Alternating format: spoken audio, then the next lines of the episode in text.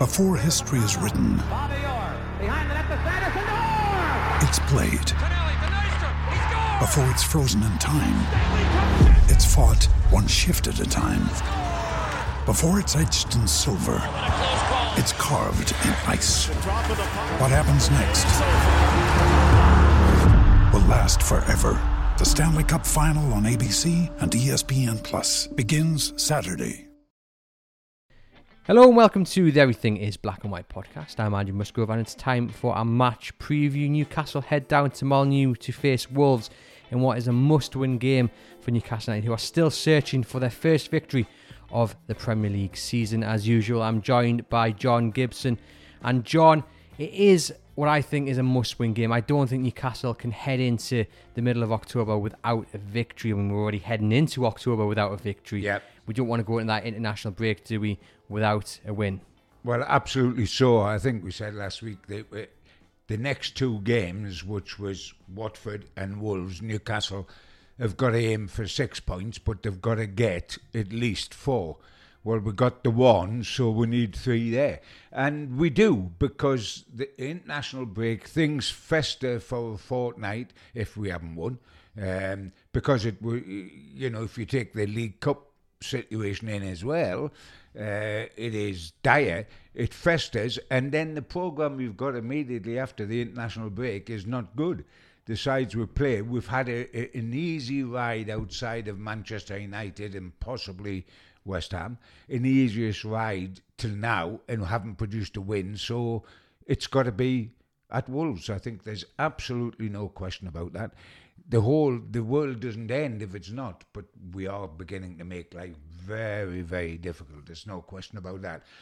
when you think Spurs to come and Chelsea at home, Spurs aren't what they were, but they've still got Son and Kane, so you always worry. Um, Brighton are doing great. Brentford's only lost once, etc., etc. It's going to get mighty tough. And let's say Newcastle lose against Wolves on Saturday. How do you think that affects the players going into what will be a fortnight's break? Oh, I mean, you know, it's almost unthinkable to say they don't lose. Eh, that they lose, they've got to at least draw. But a draw's not good enough. A draw is the traditional result against Wolves, but it's not good enough because of what's to come. Um, they really, really need to win this, but losing it would be horrendous um, because you have a self confidence has just got to disappear completely if they lose at Wolves. I mean, it's going to be pretty low anyway. Uh, and the worry is, you know, it's all right, Steve Bruce or anyone else saying we ought to have won at, at Watford and we had enough chances to win three games. Correct. But what is terrifying is they could only put that 20 shots. They only could put one in the back of the net. That, there was an old sage used to talk to me when I was a young whippersnapper and say, Gibbo, it, missing chances is as much bad play as leaking them at the other end or not creating them in midfield. It is bad play. Supermac used to say that. You can miss chances because you know you'll score the next one, but if you don't score the next one, it's bad play. And we missed chance after chance after chance, and we paid the penalty for doing so. And it is bad play. We haven't got a striker that's a clinical finisher with Callum Wilson not there. You know, paying the price, I think, for not going and getting someone in the summer transfer window. Looking at the table, Wolves are 14th on six points. They beat Southampton last weekend with Jimenez getting the goal, and we'll talk about him, the danger man, because he seems to be getting back to his best after that horrendous injury. But I'm just looking at the teams below Wolves, Palace, Southampton, Leeds, Burnley, and Norwich, obviously Newcastle there at 17th. And I just wonder who Newcastle are going to beat. And this is why this game against Wolves is so important because they've drawn against Southampton, they've drawn against Leeds, they've lost to Burnley in the Cup. You can say maybe Norwich is the team they'll beat, but I can't see them beating Palace whenever that game comes about. Wolves, I think, is the one where they have to win this weekend because uh, who, who are they going to beat, John? I know the the the big worry is if you look at the next six games after this one. If you look at the next six games, we've got off the top of my head, we've got Spurs, who it's very difficult to say. I know they've fallen off their perch, but uh, they've still got Son and Kane. They've got Chelsea at home, European champions. We've got Brentford, who have started sensationally. We've got Crystal Palace, who have never lost at home. We've got Arsenal, who are in the middle of a resurgence, haven't started the season very badly. They're beginning to fly. Um, you look at that, and the next one along's Norwich, and that's the beginning of December. We can't wait until Norwich to get our first win. And I know you might get it unexpectedly at any time in that six match run. But this is the time to strike. We cannot have Watford followed by Wolves and not get our first win out of one of those two matches. It, it's just squandering chances like confetti in the wind. And I mean, this match, it's like those that can't and those that don't. This match this weekend, I mean, Newcastle have conceded 14 goals in six league games. Wolves have scored three. There's only Norwich have scored less in the whole of the Premier League with two than Wolves. So Wolves can't score and we can't keep it out. It's the can't and the dent. I mean, it is. So whoever rights or wrong, whoever, uh, whether it's us because we keep a clean sheet or them because they scored uh, regularly, they haven't scored at home. They've won twice, but they were both away. At Molineux, the records played three, lost three, no goals scored. So we can't travel in fear. We've got to take advantage of that. They'll have got a huge lift by winning at Southampton, but then they'll remember they're at home. The fans will remember, the Wolves fans, that they've played three, lost three, and uh, they've never seen them score, the home crowd. So we must take advantage of that and not use it as a, an excuse. Looking back at Watford, as you mentioned, John Newcastle had plenty of chances, didn't finish in the first half. They were really good. Oh. Second half, they kind of went off a little bit. They were fortunate, some would argue, not to actually lose that game. Obviously, King had the ball in the back of the net. Sure. Um, and then obviously Murphy went up and should have should have finished. I'm not really sure what he was doing. I think John Anderson on BBC Radio Newcastle spoke for us all when he shouted, "Just put it, put it yeah. in the back of the net." Um, but there were some positives, and I know we are sounding very negative on here, but I think, like, I think we're just being, uh, we're just being, you know, we're just telling the truth. We're just looking at the yeah. reality of the situation. Yeah. yeah. But there were some positives. So let's talk about that. You know, they created a lot of chances, as we mentioned. Allan Saint-Maximin again looked like he was um, well above Newcastle's station at the moment. Um, he's performing really well this season, and you'd like to think if those chances come again against Wolves, this time more than one will end up in the back of the net. Well, you would like to think so. Um, it, it is difficult. I mean, Allan Saint-Maximin is what it's all about with Newcastle. Uh, the amazing thing is, he's the greatest uh, hope to score, and the, with Wilson not on the side, and is the greatest hope of an assist. Now that's a huge lot to carry on your shoulders. That you know you've got to make them and take them. You're the man for both those things. Yet I feel that he likes that. He struts the strut, doesn't he? He likes to be the top dog. He likes to be centre stage on the microphone and not the, the chorus doing the doo-wah-wahs behind the scenes. He enjoys that, uh, but it is very important to us that he operates. We've got to look on the positives, you're right. We've got to think Sean Longstaff's coming back a little bit to, to what he was a long time ago, pre injury. Um, he looked a lot, lot better. We've got to believe in Willock, who's a young lad who's going to get stronger with the more games he played, and if not revert to what he did last season, become a, a threat again as a finisher and get the odd goal. You can't expect him to get as many as he got game after game after game after game as a midfielder. But you've you've got to look towards him. Uh, so you've got to take the pluses. Um, because if you don't, where's your hope? But at the same time, you've got to be realistic. And um, they are paying a price for not doing something about the cover for Wilson when they could have done something in the summer because uh, it, it really is shocking because we lost the body as well and Andy Carroll uh, and didn't replace him. But yeah, you've got to think Newcastle had 20 shots, not all on target, but 20 shots and scored one. You've got to think if they had 20 shots again at Wolves, surely they would score more than one. Um, certainly, if Jacob Murphy gets on, he won't try to dink the goalkeeper the next time. I mean, he, he could have knocked it down the side, or he could have gone round the keeper and knocked it, and then knocked it in the net. He tried to be clever and, and do and do the obvious thing that I mean, that's what Beardsley made a living out of, dinking the goalkeeper in that situation. Only he actually dinked him and the ball ended in the back of the net. He didn't dink it into the keeper's hand. It's like when you take a penalty, you know, and you do a dink. If it comes off, you, you, you're clever, confident, so and so. But when it doesn't come off, you off look the biggest dickhead around. And Hmm. that, unfortunately, is what happened with Murphy. He should have put his laces to it, no question. I mean, of course, the last time Newcastle were Molineux Murphy was just getting back in the side, wasn't he? Scored that wonderful cheeky free kick. So Yeah. while he while he missed this one against uh, Watford, I think we can look back to last season and just how many points he actually won Newcastle with some vital goals, and hopefully he'll correct his wrong this weekend and, and, and grab Newcastle a goal. We mentioned there, John, the defence and how many Newcastle have conceded, and yes, Wolves don't score that many goals, but as we mentioned as well, Jimenez getting back to his best. He's a dangerous, dangerous man. When he suffered that injury last season, he was out for a long, long time. Wolves suffered because you know th- a bit like Newcastle with Wilson out, they didn't have a man to replace their their, their only one uh, goal scorer. And it, it's wonderful, you know, to see him getting back to his best. Hopefully, he has a little bit of a blip this weekend, but he is the danger man, isn't he? Oh, without a shadow of doubt, because his quality, he's got virtually, he ticks virtually every box for a line leader. Uh, he's strong, uh, as he showed on the goal, and later on he just shrugs defenders off as if they're not there in the way that Malcolm MacDonald used to do in his days. Um, he is clever.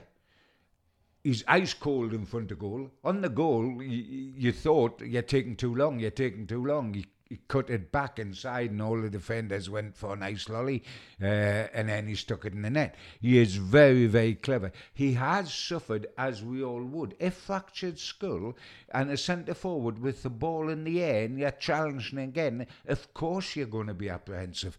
That is nature. It is your life you're talking about here. And he had gone into his shell, there's absolutely no question about that. But the quality of the man is immense. And it is a huge worry because he will pull our central defenders around, whether there are two or three. He'll pull them around and he'll be clever. And the one thing defenders, and especially our defenders, don't like is somebody that's clever. Uh, and he is that. Um, and yes, he has suffered and he's looked a pale shadow of the player he was prior to the injury, and that's totally understandable. But the way he took that goal down there, it was a poor match, Andrew. The match at Southampton, I watched it on the telly, was a poor, poor game between two very average sides. Uh, but all of a sudden, he lit it up and, and won the game, and that's what he's capable of. And he'll be looking to follow that up and to do it at home because they haven't entertained at home at all. Let's get on to a few stats. I feel like I should have a jingle for this. The first one I want to bring up, which I know will please you immensely. I don't know if you were watching Monday Night Football and they got out the stats for the weekend of the best performers over the, the Premier League I didn't, calendar. I heard about it. I didn't and it, uh, but I your your your favourite man was was on that list, Joelinton. He won the most aerial duels, and Yeah. I'm just wondering over the past few weeks when he's been played out in that kind of that wide position, he, he is he looks more at home. Yes, he does. Uh, I mean, anybody would look more at home playing anywhere than playing the centre forward the way he played centre forward. Because, and I'm not necessarily just having a go at him. It's quite obvious that that is not his role and never has been. And therefore, why we spent 40 million and declared him a centre forward and given the number nine shirt beggars belief. Because in Germany, he he was better playing wide and did play wide. Uh, and that was putting so much pressure on the kid to play like a proper centre forward at a club like ours, where we have number nine legends and where we've had Supermac and uh, Big Alan Shearer and Wor Jackie and all the way back to Hughie Gallacher. I mean, you know, him. He is better out wide. Um, the great worry is, even if you're playing a three and he's wide on one side and, and, and the Almiron's wide on the other or something, you, need them to chip in with goals as well um, because your centre forward's not going to get them all. And he doesn't look like scoring at any stage, and he looks almost apprehensive when he when he's got to shoot. He looks better out there because there's less sh- shooting opportunities. And yes, I think his form has improved when he's played out wide. It's bound to if you set the bar so low any little improvement, you say, oh, the guy's improved. And yes, maybe he, he has, but he, he is still the club record buy, and, and that's frightening. Um, that that's all you get for the club record buy. And he, he won X, Y, or Z uh, headers and stats. Stats can be made to look absolutely anything whatsoever. And the game is obsessed with stats now. I mean, when you think of him in the air, you don't think of him in the same way as you think of Andy Carroll in his pomp, or uh, that you thought of Alan Shearer, who scored with terrific headers. And Malcolm McDonald, it was a couple of inches beneath six foot, but was deadly in the air. I mean, he, he's not deadly in the air. Uh, he's and at his height, he ought to be. Uh, but yes, let's not be too negative. Uh, he has looked better out there, and for that I'm pleased. And for that I'm grateful, because if he keeps getting picked, and Steve Bruce does keep picking him, then you want him to perform well because there's this myth, there's this thing that Steve Bruce seems to have and other people seem to have about negativity that we all want Newcastle to lose. The fans and the local press, etc. That's the biggest joke of the lot. We care about Newcastle. It's because we care about that we keep on the case and we expect more than we get. But we don't want Newcastle United to continue to lose. Fans or press like myself don't want to be covering championship football next season. We want to be in the Premier League with a decent Newcastle United side. We are not being negative. We are being factual. Excuse me, Mr. Bruce, how many games have Newcastle won this season? That is not our fault. For I mean, how stupid would we look if in every game we said, "Hey, Newcastle were terrific," like, but we lost again. Newcastle were terrific, eh, but we only drew at Watford. Um, it's called realism. Mm, well, certainly that's why this Saturday is a huge game. Continue on with the stats then, and this game is destined to be a one-one draw Okay, because It's written. yeah, eight of uh, the twelve Premier League games have been one-one. Uh, the last five have been one-one. Newcastle have won just one of the past nine league games against Wolves. Uh, they've drawn six uh, and they've lost two. Um, and you have to go back to the Championship days, 2017, when they won. Equally, Wolves have not won any of their past seven home league games against Newcastle United, with five uh, five draws and two defeats. You have to go back to 1993 uh, for Wolves' last win in the league at Molineux. So this game, by the stats, John, it's going to finish a draw. It's going to be 1-1. So there's our score predictions for later on in the show. The job's done. Yes, most certainly. But you you would hope that Newcastle go there in the mindset that Wolves haven't won at home this season, that they are struggling, just like Newcastle are themselves, and that they understand the urgency of getting a win because we don't want to be coming uh, on on next week where we'll do a little bit of a review of the season so far and talking about Steve Bruce once again talks about taking the positives from, from the game. I was pleased for 30 minutes of it. I was pleased for half, you know, 45 minutes, whatever it is, and saying we've got to take the positives because, quite frankly, if we get into this international bit without a win, whatever minuscule positives he's taken from the last seven games are, you know, out of the window because Newcastle haven't picked up three valuable points. Oh, I mean, what matters now is just winning. Uh, and almost not how you do it, but just winning to get the monkey off the back. I mean, Wolves under Nuno were always cautious and like to be a counter-attacking team. And uh, if Newcastle were cautious and a counter-attacking team, it's just been a miracle that all these draws have been one-one instead of nil-nil. Um, Wolves don't score in the first half of games, etc., etc., etc. The most predictable result, not just because of stats, but because of the way things are, is that Newcastle and Wolves will draw, regardless of the stats. That is the sort of setup. Um, but from Newcastle's point of view, that isn't good enough. If if we end up with two draws against Watford and Wolves, we feel there's a missed opportunity there. And you do then say what you just said earlier, Andrew. Where does the win come from?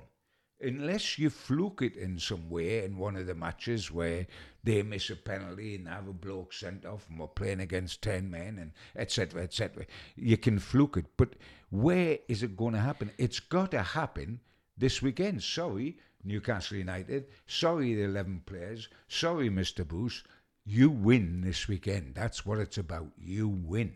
I mean, the biggest worry is John. Last the last episode was titled "Where Newcastle United going to win." Yeah. Yeah. and this time it's where's Newcastle United going to win? No, the answer is they're going to win it at Wolves. That's the positivity we like. I just want to talk about the starting eleven. Are you, are you just going to keep the same starting eleven? You think, given the injuries, we don't know what Steve is going to say. He might surprise us and, and, welcome back one or two. You know, we know the way he surprised us by playing Willock down yeah. at the last game, having told us that he was out for a fortnight. Yeah. Um. So that can always happen. I. I honestly think if things remain the way they are, and i.e., you know, Wilson doesn't get off his bed of nails and suddenly play, and we've got no reason to think he will. Uh, but if something like that doesn't happen, I think he'll basically go with the same team and say, well, they played so well at Watford, uh, we we are going with that again. Um, and basically, there's not a lot of options that that would look an improvement that he that he's likely to go with, and I think he probably will go with the same again. It's then a matter of can Newcastle keep their first clean sheet, and can they score, um, and it becomes as simple as that. Well, can they keep a clean sheet and can they can they score? Well, if you if they're going to keep a clean sheet at any time, the way Wolves play, i.e., they haven't scored at home in three matches, you can keep a clean sheet. Uh, I don't know whether they'd on ability Newcastle can. If they could have kept a clean sheet at Watford, they'd won.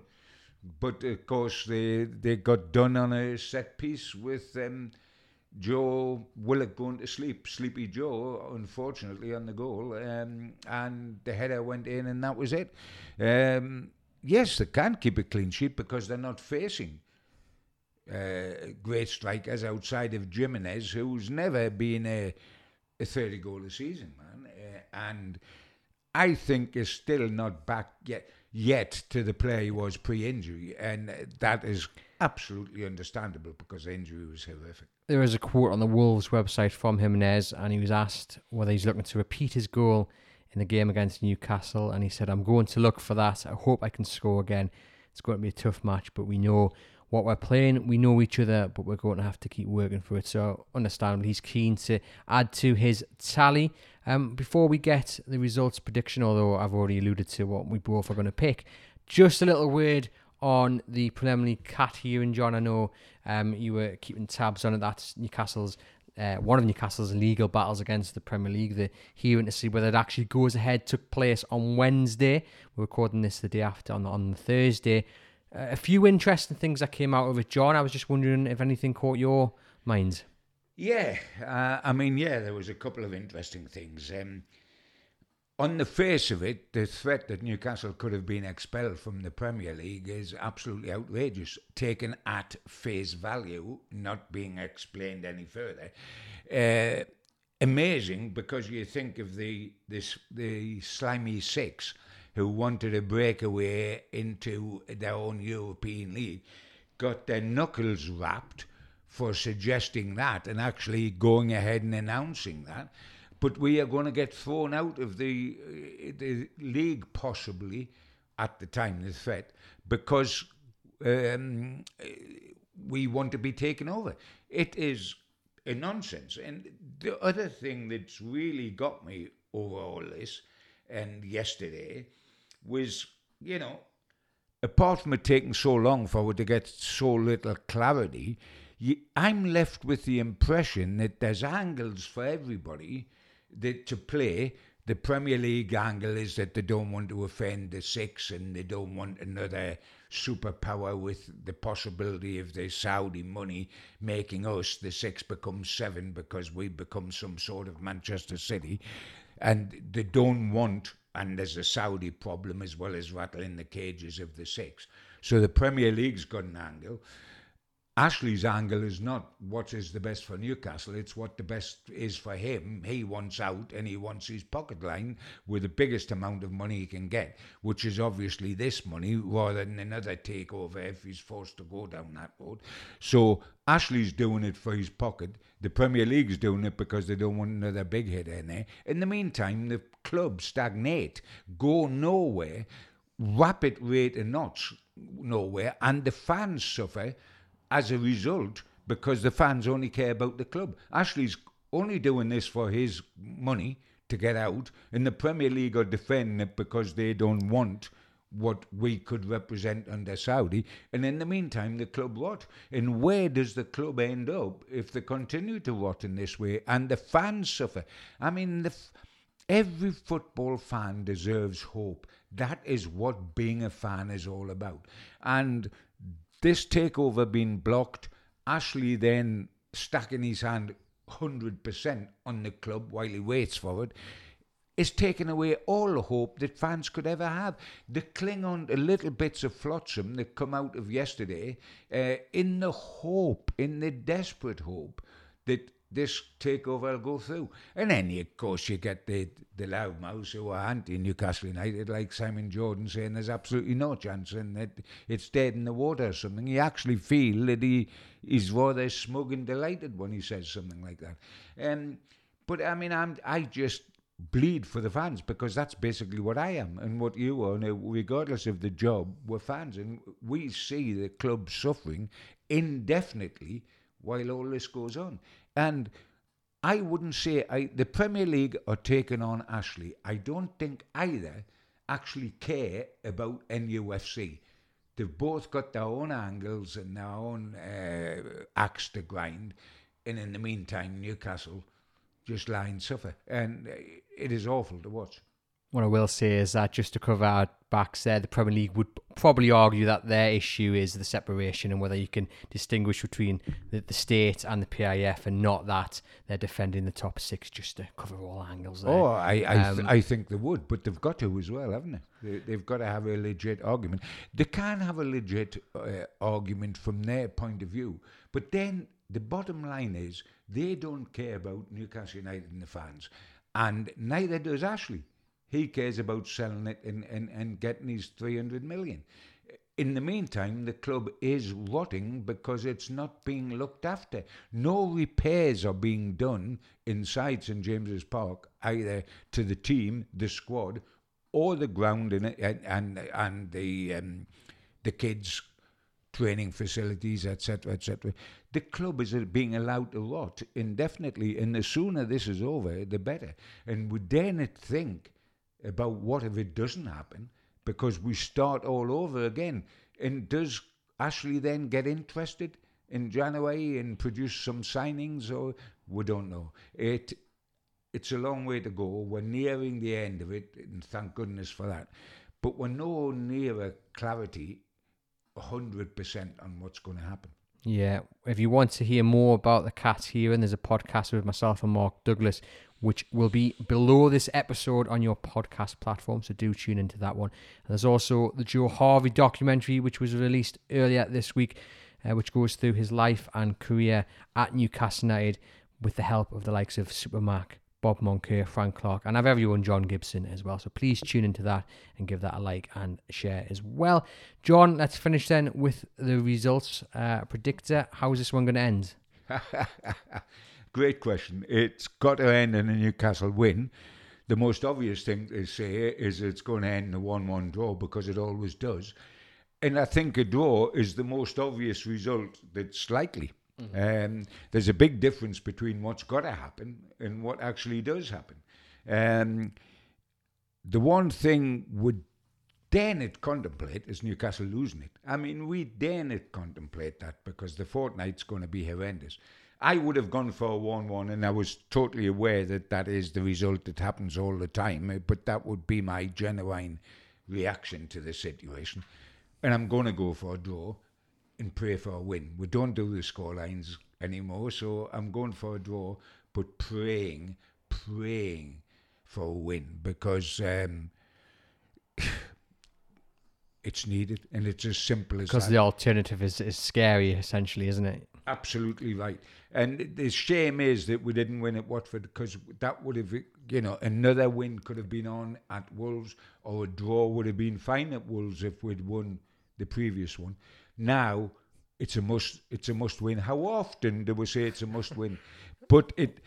I'm laughing to myself here, John, because a draw against Wolves would have been fine had we beat Watford. And that just sends alarm bells ringing in my head. How far have Newcastle United Oh, fallen when we're seeing that? We've got to be realistic. We no, and, we and- have. And, and that is the way it is. And we know how far they've, uh, they've fallen. And we know how far they've fallen from the days. I mean, when you think of the entertainers and the Bobby Robson sides, which aren't a million miles away in the mists of time, it's not like the 50s when they won the Cup or, or, or 69 when they won It's not as far away as that. Um, but we accept what we are now. We know that, you know, four points out of those two games would look good. Realistically, it should be six points as automatic as you can get, but it isn't these days. And the realistic situation is that we can't afford to lose tomorrow. We'll probably draw, but we desperately need a win. That sums it up in a nutshell, and that's the truth of the matter. Yep, I'm going to go for a draw as well, and I will break the rules and say 1 1.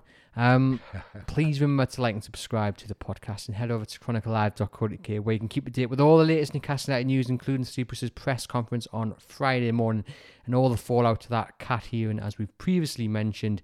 Hopefully, next time we're on, John, we'll be talking about Newcastle United winning at Wolves, Yes. and hopefully, you guys enjoy your weekend.